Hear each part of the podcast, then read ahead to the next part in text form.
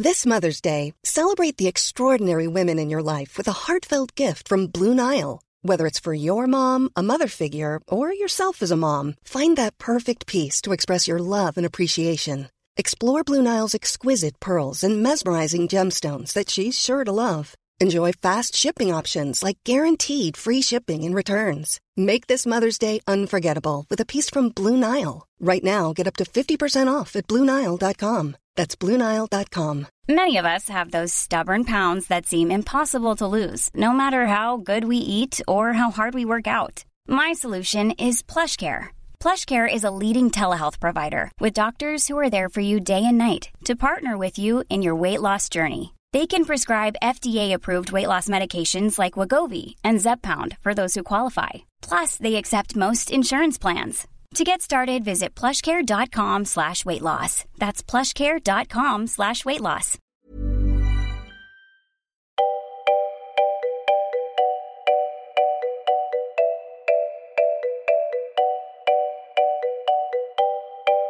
Det här är Mellan raderna med Gide och Öman, en podcast om läsning.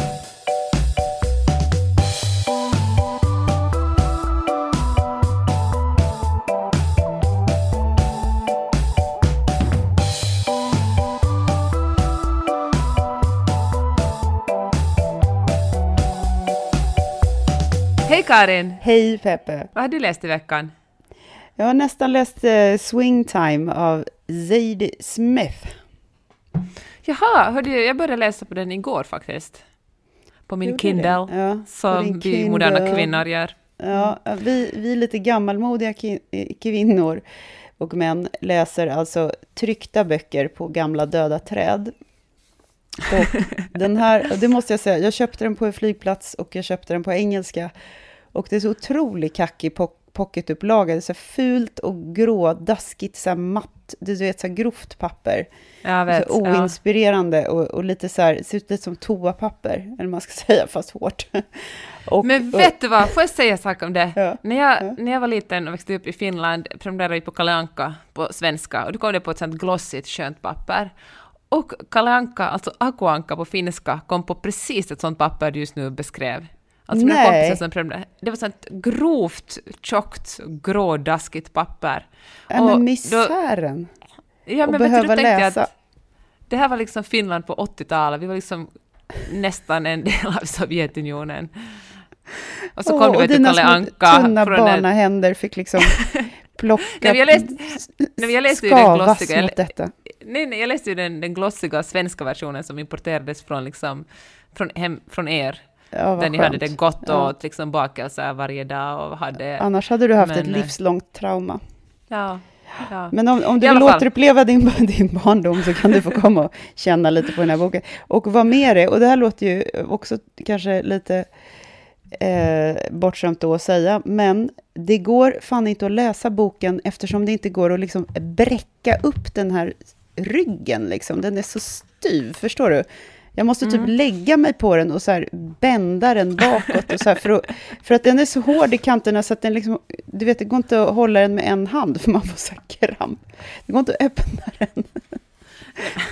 Nej, men Karin, Behöver jag ett liv eller? ja. Men jag tänker så här, om vi nu ska nörda ner oss i böcker, kan, vi inte, kan man inte Ja. få prata om sånt här någon gång? För, för jag Men det får man väl inte längre säga i det här landet? Nej. Okej, vi lämnar det. Den har ett innehåll och den är väldigt bra, Swing Time. Jag har inte, kommit, jag har inte läst hela än. För att jag tappade bort lite eh, Zadie Smith på, eh, efter On Beauty, som är en av mina största läsupplevelser i livet. Ni som inte har läst On Beauty av Zadie Smith måste göra det. Och, eh, för jag läste den här White Teeth, debutromanen, och sen kom den och så vidare. Sen så var det liksom så var det så här, nej, nu, det här är inte, det är hon, det, det är liksom för tråkigt. Och så har hon på något sätt kommit Men varför tillbaka var i On mitt. Beauty så bra? Varför älskar du den? Älskar du den mera än Vita tänder? Ja, det gjorde jag. Den var...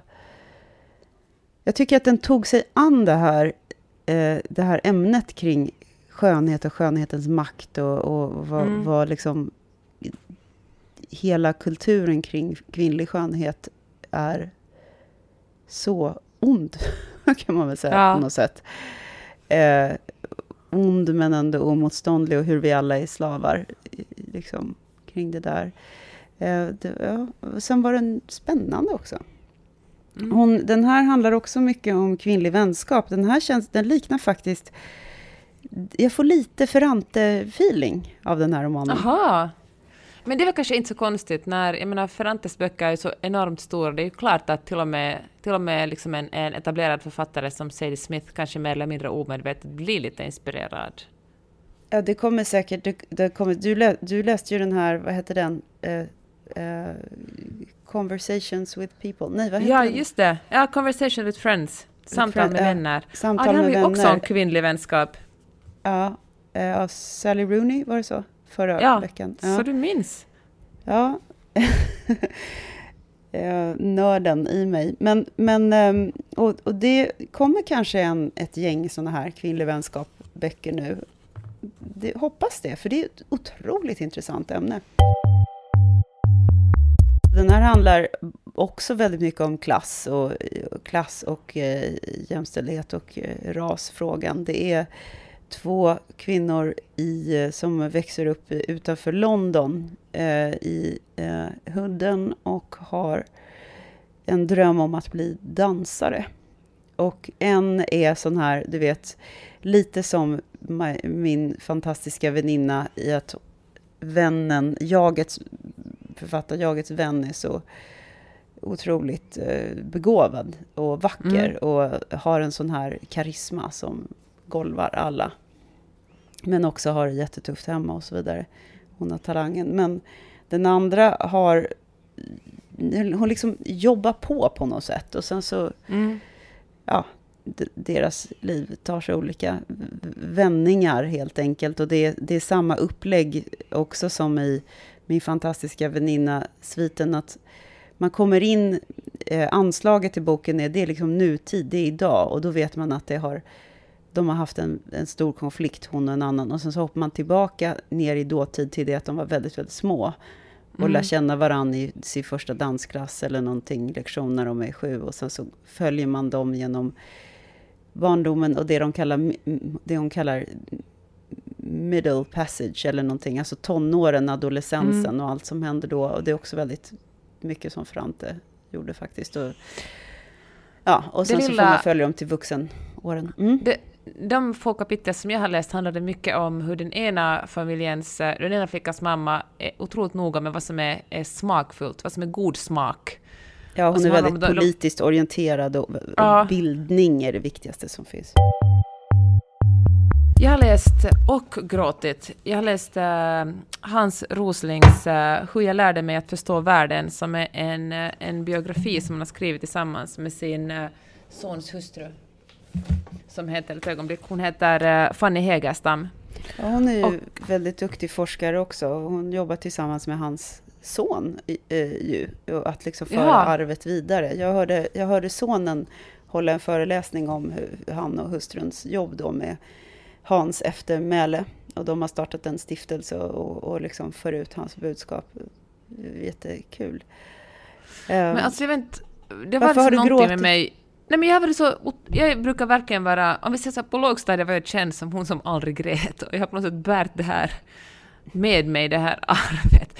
Nej men, alltså jag är faktiskt ingen superkraft. gråtmild kvinna. Men, och det är ingenting, jag är inget fel på att gråta. Jag, jag brukar berätta om min kompis som brukar se filmer ungefär en gång i månaden som får henne att gråta, för hon tycker det är så skönt att få ut gråten. Det, och det är ju väldigt skönt att gråta, men den senaste veckan har jag varit så otroligt gråtmild. Jag har liksom vidare jag gick och såg Coco, en sån här animerad film igår, och jag bara forsgrät genom oh, hela den. den det ska så... bli väldigt spännande, för jag ska gå på den på söndag med mina barn. Aha. Ja, den är jätte, Se vad som jättefin. händer med tårkanalerna. Men då började jag läsa, alltså läste jag bara, liksom, bara liksom de första meningarna i, i den här bok, Hans Roslings bok. Vänta, jag kan läsa upp dem, ska vi se om du också börjar gråta. Ett telefonsamtal den 5 februari 2016 gjorde det bråttom att skriva böcker. Min läkare ringde och berättade att jag hade bukspottkörtelcancer. Jag var förberedd på de dåliga nyheterna. Samtalet den eftermiddagen var bara bekräftelse på vad som gradvis blivit uppenbart för mig under de senaste dagarnas läkarundersökningar. Prognosen var dålig, jag hade ungefär ett år kvar att leva. Jag grät största delen av fredagskvällen. Som tur var hade jag, Agneta, min ungdomskärlek och fru, Som tur var hade jag Agneta, min ungdomskärlek och fru. Med henne som tröst och med våra barns och vänners stöd kunde jag anpassa mig till den nya verkligheten. Jag skulle inte dö kommande månad, livet skulle fortsätta trots den dödliga sjukdomen. Jag skulle kunna njuta av livet åtminstone under våren och sommaren. Och jag vet inte, här, här började jag snyfta. Och, eh, och så läste jag vidare och det är på något sätt, jag vet inte, det är som så, det är ju ingenting sentimentalt eller liksom, eh, eller sådär eh, grej. Alltså det är, är det inte därför det är så gripande att det är så osentimentalt? Att, att även ja. här går liksom den här sakliga vad ska man säga, observatören av Väldigt sakliga. Ja, ja, går in och liksom konstaterar att ja, det här är sakernas tillstånd. Eh, I vissa delar ja. av världen ser ut så här. Min bukspottkörtel ser ut så här. Och eh, vad kan vi göra nu? Hur kan vi göra det bästa av den här situationen? Det är Men, fint precis. alltså. Och så beskriver, så berättar han om hur, han, eh, hur det kom sig att han blev läkare och senare forskare, hur det kommer sig att, han, att hela familjen flyttade till Mosambik. Och, eh, och skriver mycket om...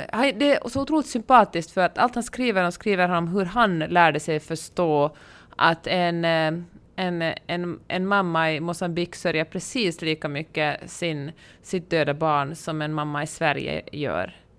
Och eh, det kan, när jag säger det så här kan det låta som en självklarhet, men jag kommer ihåg faktiskt när när Vidar var liten så hade jag ett jättebråk med en av Magnus vänner som sa att, att i liksom u-länder så förväntar sig kvinnorna ändå att några unga kommer att stryka med, så det är inte alls en lika stor sorg för dem som, som för liksom västerländska mammor. Och på något sätt nu, åt, sju år senare, är det otroligt skönt att få bekräftelse för det här av Hans Rosling. De åker till, i Swingtimes åker författar, eller vad heter det, berättarjaget åker till Västafrika och eh, hon jobbar som assistent åt någon sån här världsrockstjärna som vill lite förbättra sitt dåliga världssamvete och, eller också kanske bara göra en bra sak och, och, och bygger upp en skola, donerar massa pengar till att bygga upp en skola eh, i Afrika och så åker hon dit. Och eh, eh vi får se eh, den här världen via hennes ögon och hur hon jobbar tillsammans med en, en sån här FN-anställd, eh, vad ska man säga, eh, prof professionell hjälparbetare. Ja. Och hur han, hur, hur, hur, hur han lär henne förstå hur hur saker och ting funkar där nere och varför hon inte... Hon kan inte komma med sina västerländska glasögon ner dit och bara ta för givet att jaha, folk, mödrarna tar barnen ur skolan.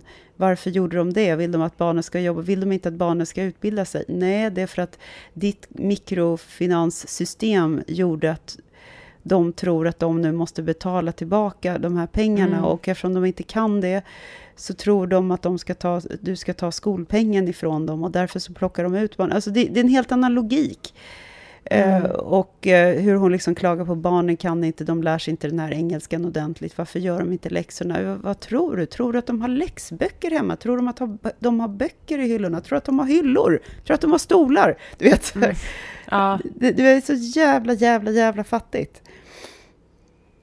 Och, ja, men precis, ja. precis det här skriver Hans Rosing också om, att man inte kan komma ner och säga att nu ska vi göra precis, nu ska ni alla här i Maputo göra precis som vi gör i mm. Stockholm, för det är, den, för vi har den, det är det rätta sättet vi gör. Nu ska vi, det är ju liksom en form av kolonialism också, att, att uh, komma och tro att man gör någonting gott för att och försöka liksom göra om göra om det. Det finns såklart mycket, många liksom demokratiska processer och liksom välfärdssystem som såklart många andra länder i världen borde adaptera, men, men, men bara för att eh, Norden på många sätt har kommit längre så betyder det inte att den nordiska kulturen på något är överlägsen.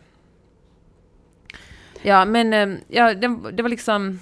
Alltså jag vet det var så fint. Det var liksom, så grät jag också när han, om, när han berättar om... Men som jag sa, liksom, han, han försöker rädda en, en, mamma och en bebis som han inte klarar av att rädda och sen inte långt därefter så får hans fru Agneta som då är gravid i i, i Sverige så föder hon ett barn som, som dör några timmar efter födseln och ja, då startar, med, då startar tårkanalerna igång igen här.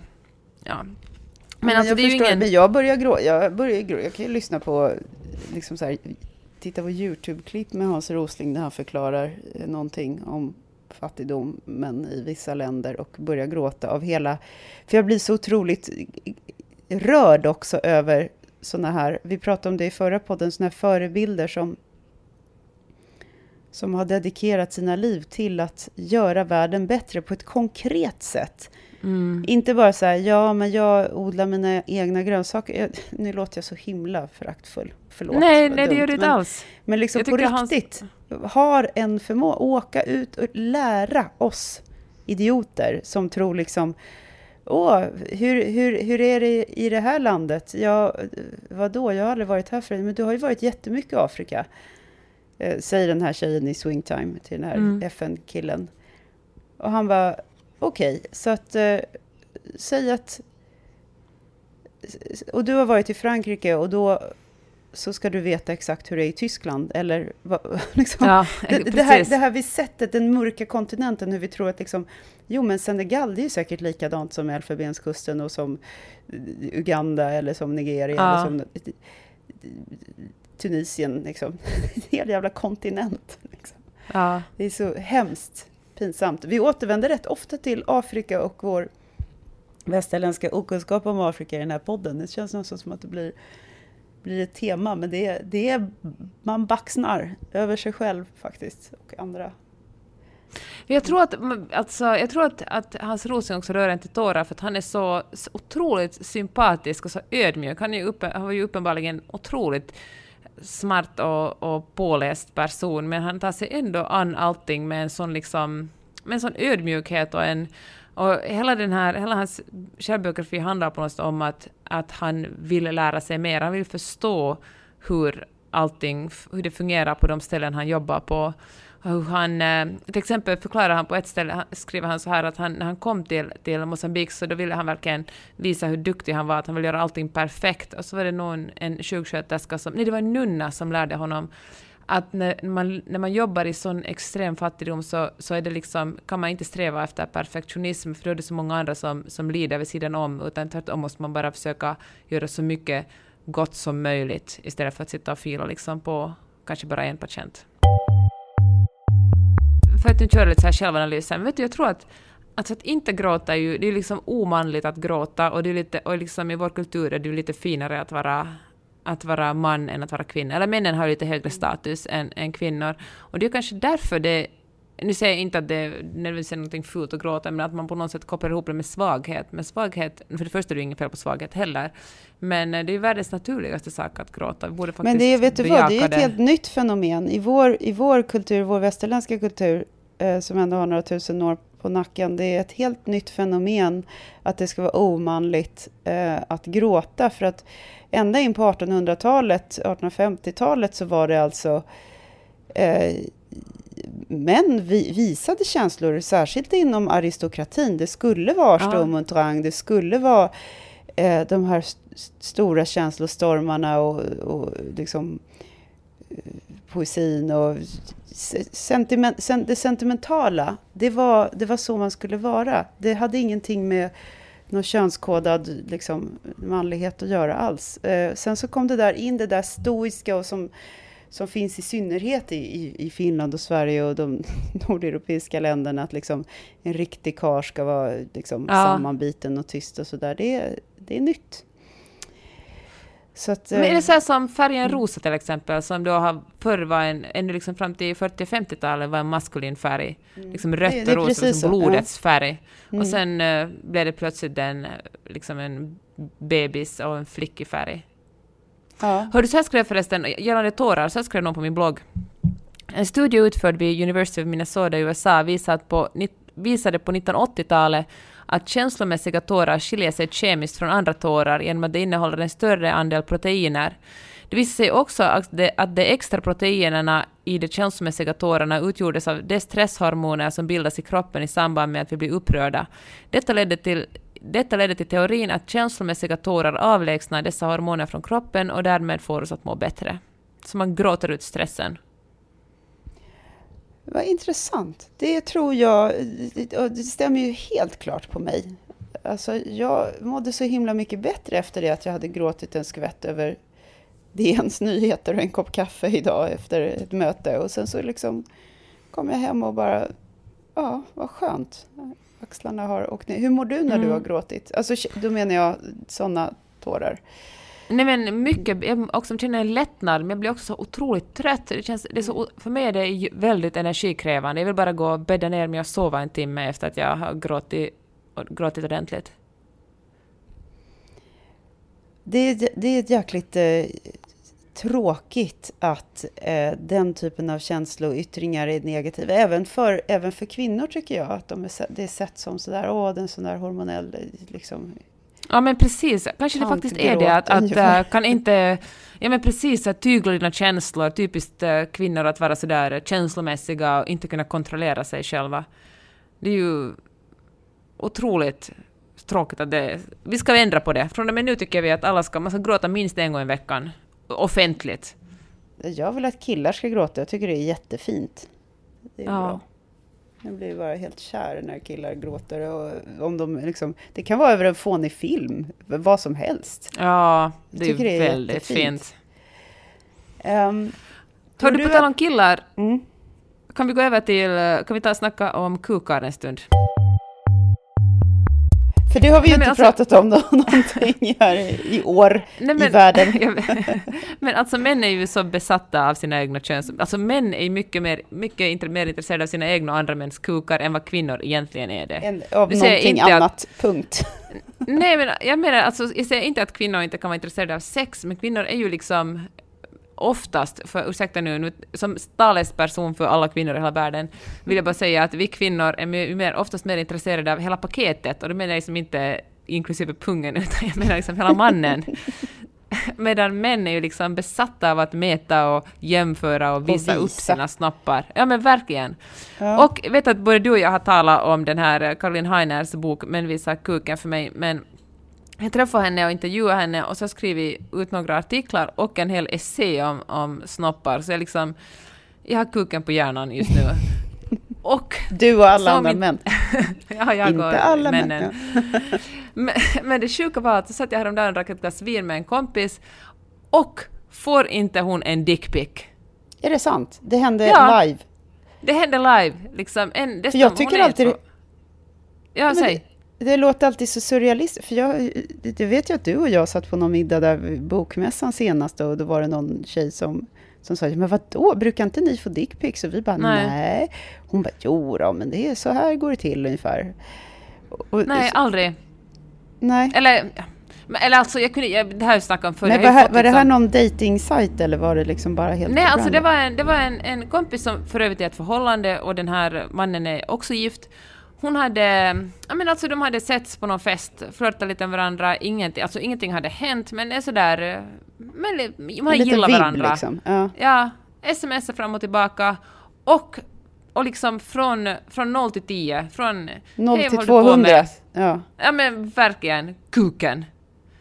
Och då tänker jag, oh, alltså... Gud, jag blir så, jag vet inte vad jag blir, trött eller matt. Ja men Värsta, eller, eller alltså bara det... förvånad. Varför då?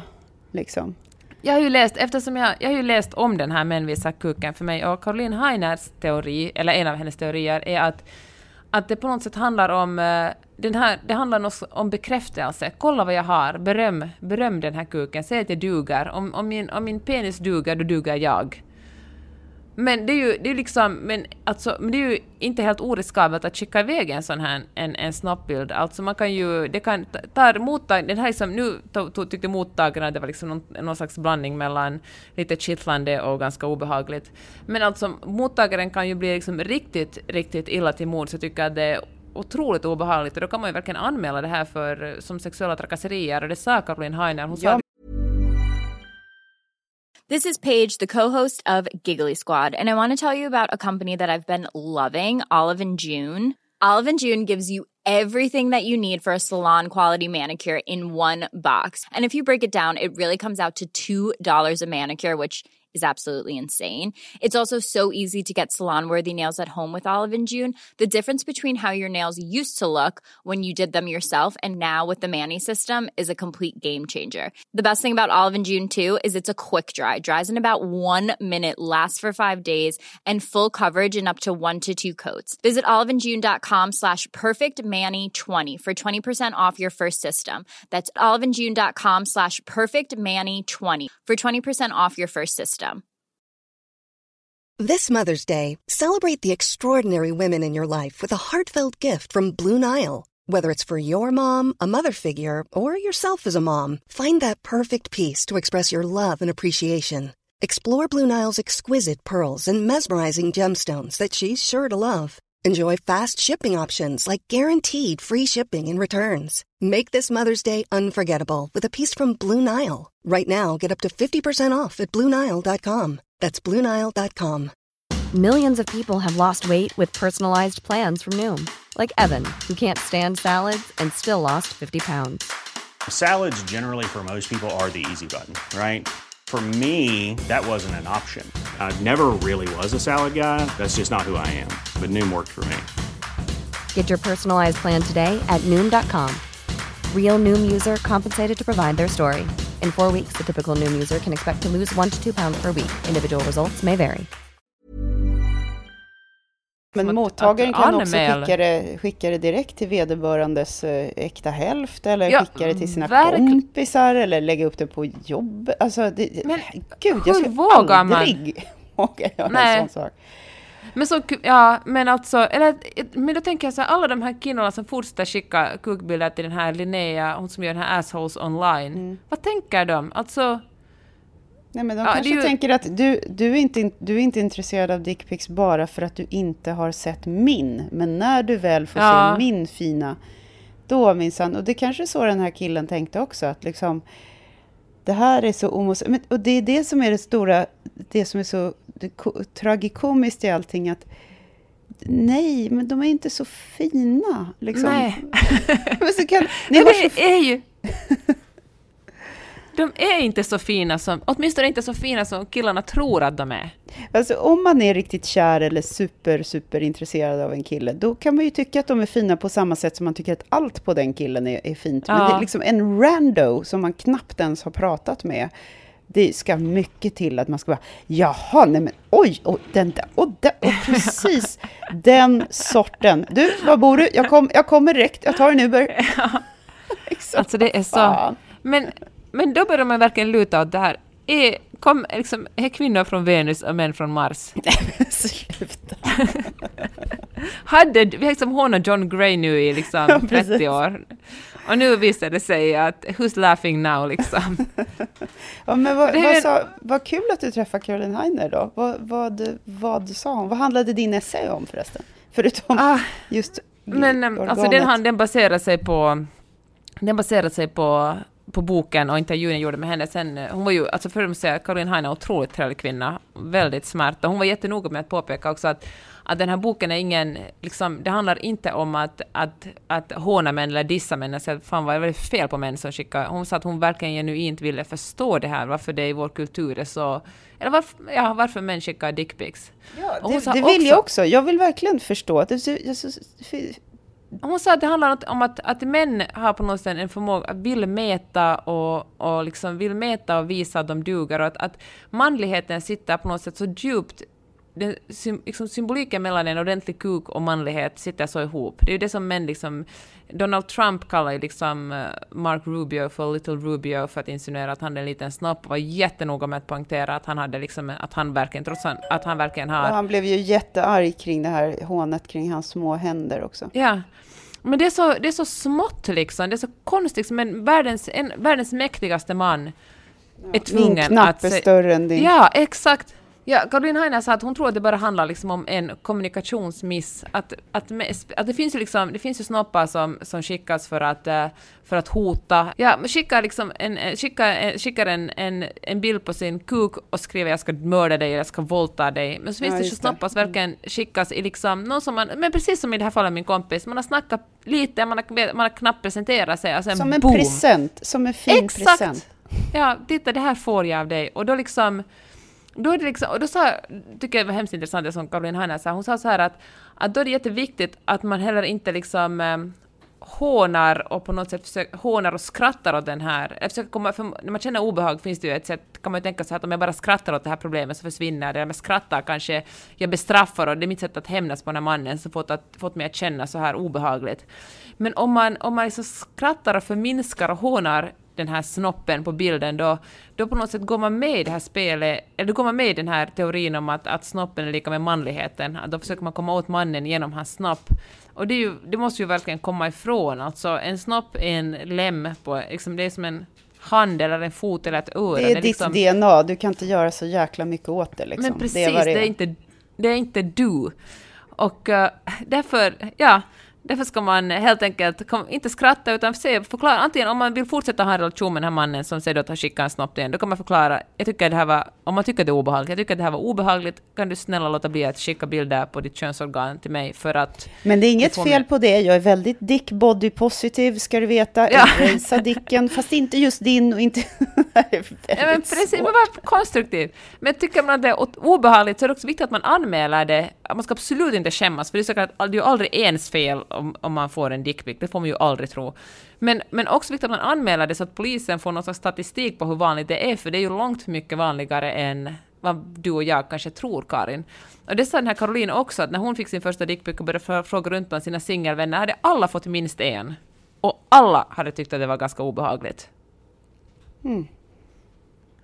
Oh, men alltså det är konstigt också när man talar så mycket om och skriver, verkligen de senaste veckorna har jag då skrivit och talat så mycket om, om kukar, att det är på något helt, ett helt uh, odramatiskt ord och tema för mig nu känner jag. Det finns liksom ingenting som... Eh, nej men första gången man ser kuk så kanske, åtminstone jag som är lite pryd av mig, kanske rodnar lite, men nu är det bara kuken, kuken, kuken.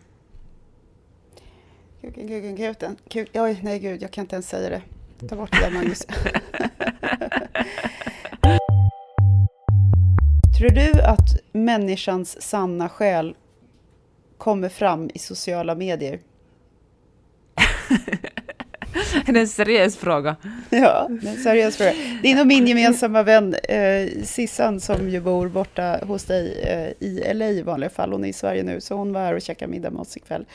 Och Ja. vi, vi kommer att prata om det, att, att vissa bekanta man har som har ett sociala medieflöde som på något sätt gnager. Alltså det är någonting, alltså man älskar personen live, Ja. men man klarar inte av deras sociala medieflöde för att det är konstruerat på ett sätt som gör att det, det, det känns liksom inte riktigt som den förstår. personen. Ja, Precis vad du menar. Jag hoppas ni inte menar mig nu, för det skulle vara otroligt. Och det var- att det här är var på det något sätt ett sätt för dig att, att komma in på att jag måste förändra Måste mina ändra Instagram-banor.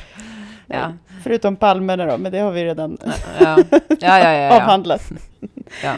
Eh, Du skjuter för högaktningsfullt i, i detta. Nej, men, men förstår du? Och det hon, med, det hon, med, hon gav ett exempel på en som ehm, har, verkar väldigt upptagen av, av hur, hur, vad ska man säga, hur uppskattat själva flödet är i sig. Mm. Vet du, man pratar med personen i fråga så, så kanske hen säger så här, och, det, och den där bilden eller den där filmen, den Ah, ja. gick ju verkligen hem i stugorna ungefär. Och, och, och då blir man så här, men varför är du så oskön kring, kring dina sociala, eftersom du som vanlig person är jättetrevlig. Men då kom fram till att det kanske är en väldigt tävlingsinriktad person helt enkelt. Och är man väldigt tävlingsinriktad, för det är ju vederbörande, då kanske man blir Ja. det även i sociala medier. Så här, jag ska minsann ha flest likes och flest retweets och Ja. flest eh, tittanden på mina liksom, Insta-stories eller Snap eller vad sjutton det nu är. Men det är så svårt, för så såvida man inte är Kim Kardashian, eller liksom, är det ju väldigt svårt att, att tävla.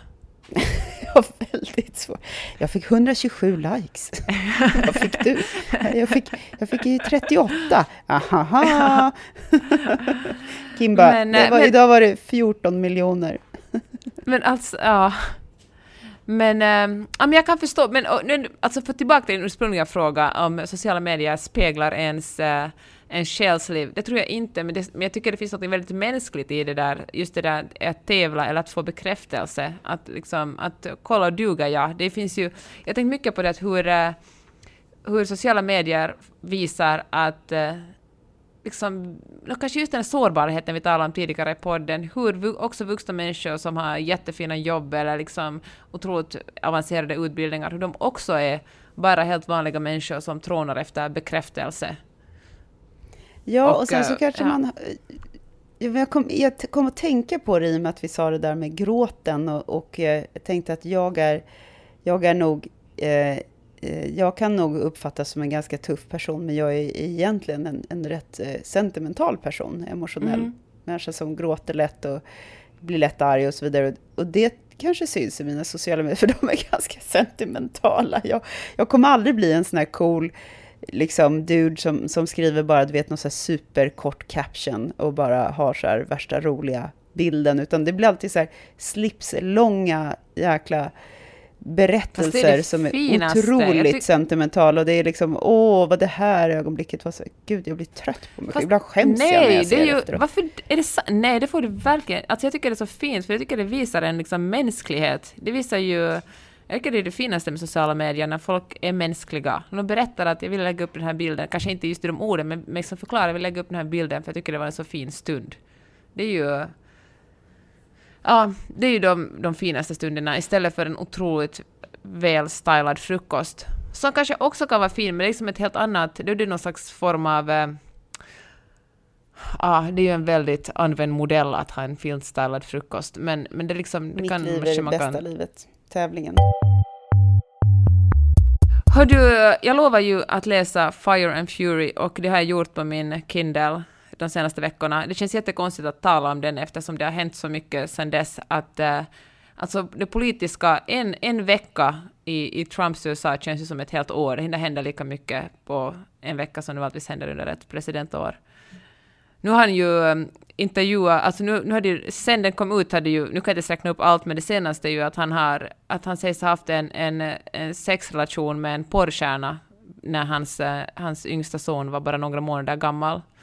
Och mm, det visade sig att Magnus har träffat och intervjuat den här porrstjärnan ungefär i samma tid för tio år sedan. Ja. Va, varför, va, hur kom det sig? Det var då när han jobbade på morgonradio i Finland så hade det varit någon slags sexmässa i Helsingfors, så då hade de, jag vet inte om de hade åkt dit eller om hon hade kommit Stormy, jag minns faktiskt inte exakt vad hon hette, hade kommit till studion och så hade de pratat om hur det är att jobba inom porrbranschen. Lite Jaha. kuriosa. Jaha. Ja. Det var så roligt för Magnus blev så glad när han märkte att... Stormy, hon är min BFF. insåg den här kopplingen. Jag känner ju henne, ja, vilket ju kanske lite men, att gå lite långt. För vi, vi pratade ju om att den här boken hade stött på en del kritik som eh, en kritiker som hävdade att den var dåligt skriven. Vad tyckte du? Ja, men det var ju, det, man skulle ju inte läsa den för eh, någon slags litterära egen, dess litterära egenskaper. Det är ju uppenbarligen en bok som är väldigt snabbt ihopslafsad och som eh, Alltså när man läser det, det värsta är det att det, det kommer ju en massa, det står ju en massa saker som, som att till exempel all, alla som jobbar på Vita huset behandlar Donald Trump mer eller mindre som ett barn. Ingen tror att han verkligen har kapacitet att leda ett land, men folk försöker bara vänta ut honom. Men ingenting som står där är liksom, blir en överraskning. Man är mest sådär att jaha, det var väl ungefär vad jag hade väntat mig, eller det var pyttelite värre än vad jag hade väntat mig. Men, men det står liksom, alltså om man är intresserad av liksom, eller egentligen skulle jag säga att det lönar sig inte att läsa den, är man intresserad av liksom, det skvallret som står i den, eller det, på, han har gjort det här, vad heter det, Michael Wolff som har skrivit den, har gjort över 200 intervjuer, mest med Steve Bannon då, men också med med andra människor. Och eh, så är man intresserad av skvallret så kan man ju bara försöka googla fram det istället för att sätta ner två, tre dagar på att läsa den här boken. Men jag kan ju till exempel säga något så här, alltså Melania Trump var en av de få som trodde att, att Donald Trump verkligen skulle vinna valet. Hon var livrädd för det, för det var liksom det sista hon, hon ville. Hon ville liksom inte tillbringa sitt liv, eller liksom minst fyra år av sitt liv som, som eh, landets första dam. Och det, och det kan jag förstå eftersom hon aldrig har varit ett dugg intresserad av politik och samhälle, Nej. enligt den bilden vi har fått. Sen så är det väl ingen som känner Melania sådär. Men, men eh, eh så det måste ju vara helt fruktansvärt om man jämför med Michelle Obama eller Hillary Clinton eller någon annan First Lady som i hela sitt liv har varit liksom en sam aktiv samhälls... Ja, men bara, precis. Ja, nu måste du tycka saker och nu måste du vara med på saker här. Och, nej, det är ju förstås jätteläskigt jobbigt. Och det står att, att äh, står det i boken att, att äh, Melania och Donald umgås otroligt sällan. Ofta har de liksom, att man ser dem sällan tillsammans. Men Donald Trump är alltså väldigt noga att, att både när hon är med och när hon inte är med, att tala om hur mycket han uppskattar hennes utseende, hur liksom vacker hon är. Och äh, det kan man ju tolka liksom på många sätt. Man kan ju säga vad fint att han vill ge sin fru komplimanger, men så kan man, om man vill tolka lite elakt, kan man ju säga det som att hon är ytterligare bara en accessoar som visar att han är, han är man nog och rik nog att ha en otroligt, mycket, otroligt vacker hustru. Jag är så nyfiken på hur de kommunicerar. Tror du att de smsar? Tror du att liksom... Skickar ja, de meddelanden via någon, någon så här butler? Eller, liksom. ja. Och hur ser det ut? Skriver hon så här... Uh, Don uh, dinner at six på den och den restaurangen? Frågetecken. Hjärt, hjärtögon Hjärtögon. Han bara, bajskorv, McDonald's, nej. så står det också så här att, att um, Kellyanne Conway, hon var ju hon var liksom ändå så alldeles bombsäker på att, att Trump skulle förlora valet, så hela liksom dagen före och dagen, själva, under själva valdagen så ringde hon runt och försökte tjata till sig ett jobb på någon TV-kanal, samtidigt skyllde hon på republikanska partiet och på en massa andra människor som skulle, som skulle få bära skulden för att Donald inte vann det här valet. Gud, vad, Sen, vad så här fejkigt beteende, otäckt ja. beteende. Och så Ann Coulter som ju en... en ehm, Ursäkta att jag bara vältrar mig i det här skvallret. Jag tyckte det var jättespännande. Mera, jag vill ha mer. Och ingen, ingen vågar liksom riktigt, eller det tog väldigt länge innan någon på något sätt sa Donald Trump att det inte riktigt sådär kommer få att anställa sina egna barn. Att det uppfattas inte som liksom helt rumsrent. Ja, det, Men det Ann kunde Coulter han inte räkna ut själv, nej. Nej, men tydligen inte. Hon var den som hade, hon är alltså, hon är väl, hon har åtminstone jobbat som, som expert på, på Fox News tror jag, men hon är liksom författare och väldigt så här höger, högerprofilerad jurist. Hon, hade, hon, hade, hon var den som vågade säga att, att gör inte det här, men han hade såklart strunta i det hon sa, men uppenbarligen, för att han ville bara omge sig med folk som som tycker som han. Just det, så, så, så stod, det här faktiskt läste jag inte i boken, men lyssnade på en podcast som diskuterade den här boken, då sa de att, att Steve Bannon, han lär ha, när han, kom, när han liksom ännu fick vara rådgivare i, i Vita huset, fick han, han, jag vet inte, var han fyra eller fem månader där, han är, han är förresten den som har intervjuats allra mest i den här boken. Men då hade han tydligen bara, han hade vägrat en iPhone, så han hade ännu en Blackberry och hade ingen dator, så han hade mest suttit vid sitt bord med, med fötterna på bordet och, och lekt med sin Blackberry. Det var ungefär det han hade gjort i, i Vita huset. Uh, så kallar han ju såklart Ivanka, han kallar ju Ivanka as uh, dumb as a brick och sagt att uh, Jared Kushner, det är han som kommer att vara nyckeln till att uh, Donald Trump dras inför riksrätt. Ja, just det, det har han ju sagt. Och han har ju sedermera bett om ursäkt för det där och eh, tagit tillbaka det, Steve Bannon. Och eh, kanske för att han inte vill bli liksom stämd to hell and back. Jag vet ja. inte. Men jag tror att han tog tillbaka det att han kallade Donald Jr för landsförrädare. Det var det han ja. tog tillbaka. Jag tror inte han tog tillbaka det där om att Ivanka är Damas Break eller att... Eh, jag vet faktiskt inte om Jared Kushner. Ja, men, det, men han, liksom, han fick backa lite, men då var det för sent, för då hade han liksom blivit av med med sina fin, jättestora finansiärer och, och eh, ja. Det jag verkligen vill veta är om Jared Kushner är en riktig människa eller om han är som en sån avatar eller någon slags skyltdocka som Ivanka har som en sån radiostyrning på. Har du sett honom ja. så här, göra ett ansiktsuttryck? Nej, det har jag faktiskt aldrig Jag tänker gjort. alltid att han är en sån här person som när han vänder sig om så vänder sig även hela överkroppen. Och du vet, om han ska vrida på huvudet så vrids liksom. Och sen så går han med armarna som så här Ken, bar, Barbie-Ken, att liksom så här, ja. bara lite lätt böjda framåt så här. och handen alltid en liksom skaka hand Ja, ja precis. eh, apropå det här om Melania och, och ehm, eh, Donald smsar och vilka emojis de använder. Jag har en till djupsinnig fråga. är du... Nu har du kommit till rätt plats. Ja. Min sista fråga för ikväll. Eh, är du en ringare eller en smsare? En smsare. Jag är så mycket av en smsare. Jag vet att du är det, jag känner ju dig. Och jag är ju en ringare och det är ju ja. så eh, besvärligt för er smsare när vi ringare envisas med att ringa. Ja, men vet du, det, man vänjer ju sig. Jag kan säga så att du är okej, min mamma är okej, min syrra. Jag har kanske liksom fem stycken ringare jag kan acceptera. Mm. Men, eh, men alla ni andra, börjar med ett sms tills vi liksom byggt upp en ordentlig relation. Till exempel 200 poddavsnitt. jag har eh, några skäl som jag nu tänker anföra till varför jag har slutat smsa så mycket och börjat ringa mer. Ett, det tar en så sju helvetes tid, förlåt uttrycket, att hålla på med dessa eviga smsande och chattar och textanden och små blipputtryck. Och så ska man liksom förklara någonting som är viktigt och sen så, ja, som man kan ta på en minut på telefon. Det andra är, det är så jobbigt att hålla på med händerna när man kan ha ett trådlöst liksom, headset och prata rakt ut i luften och så kan man liksom promenera eller åka någonstans eller köra Men bil eller snacka leva. in ett sms, det kan du ju göra också. Ja, fast då får man ingen dialog. Då måste man ändå hålla upp telefonen och skicka ett röstmeddelande. Eh, och det blir ändå, man, man, får inte plats med så många ord på det där. Eh, så det är tidseffektivt. Och det andra är att nyansskillnaderna jag tycker fortfarande att det blir, man måste jobba med så mycket emojis och så mycket uttryck för att det ska liksom hamna rätt när man ska skämta eller göra någonting som inte bara är så här, eh, vad ska vi ha till middag? Liksom. Men hör du, på Team SMS-vägnar måste jag säga att den stress som ni orsakar oss är ju eh, inte okej. Okay.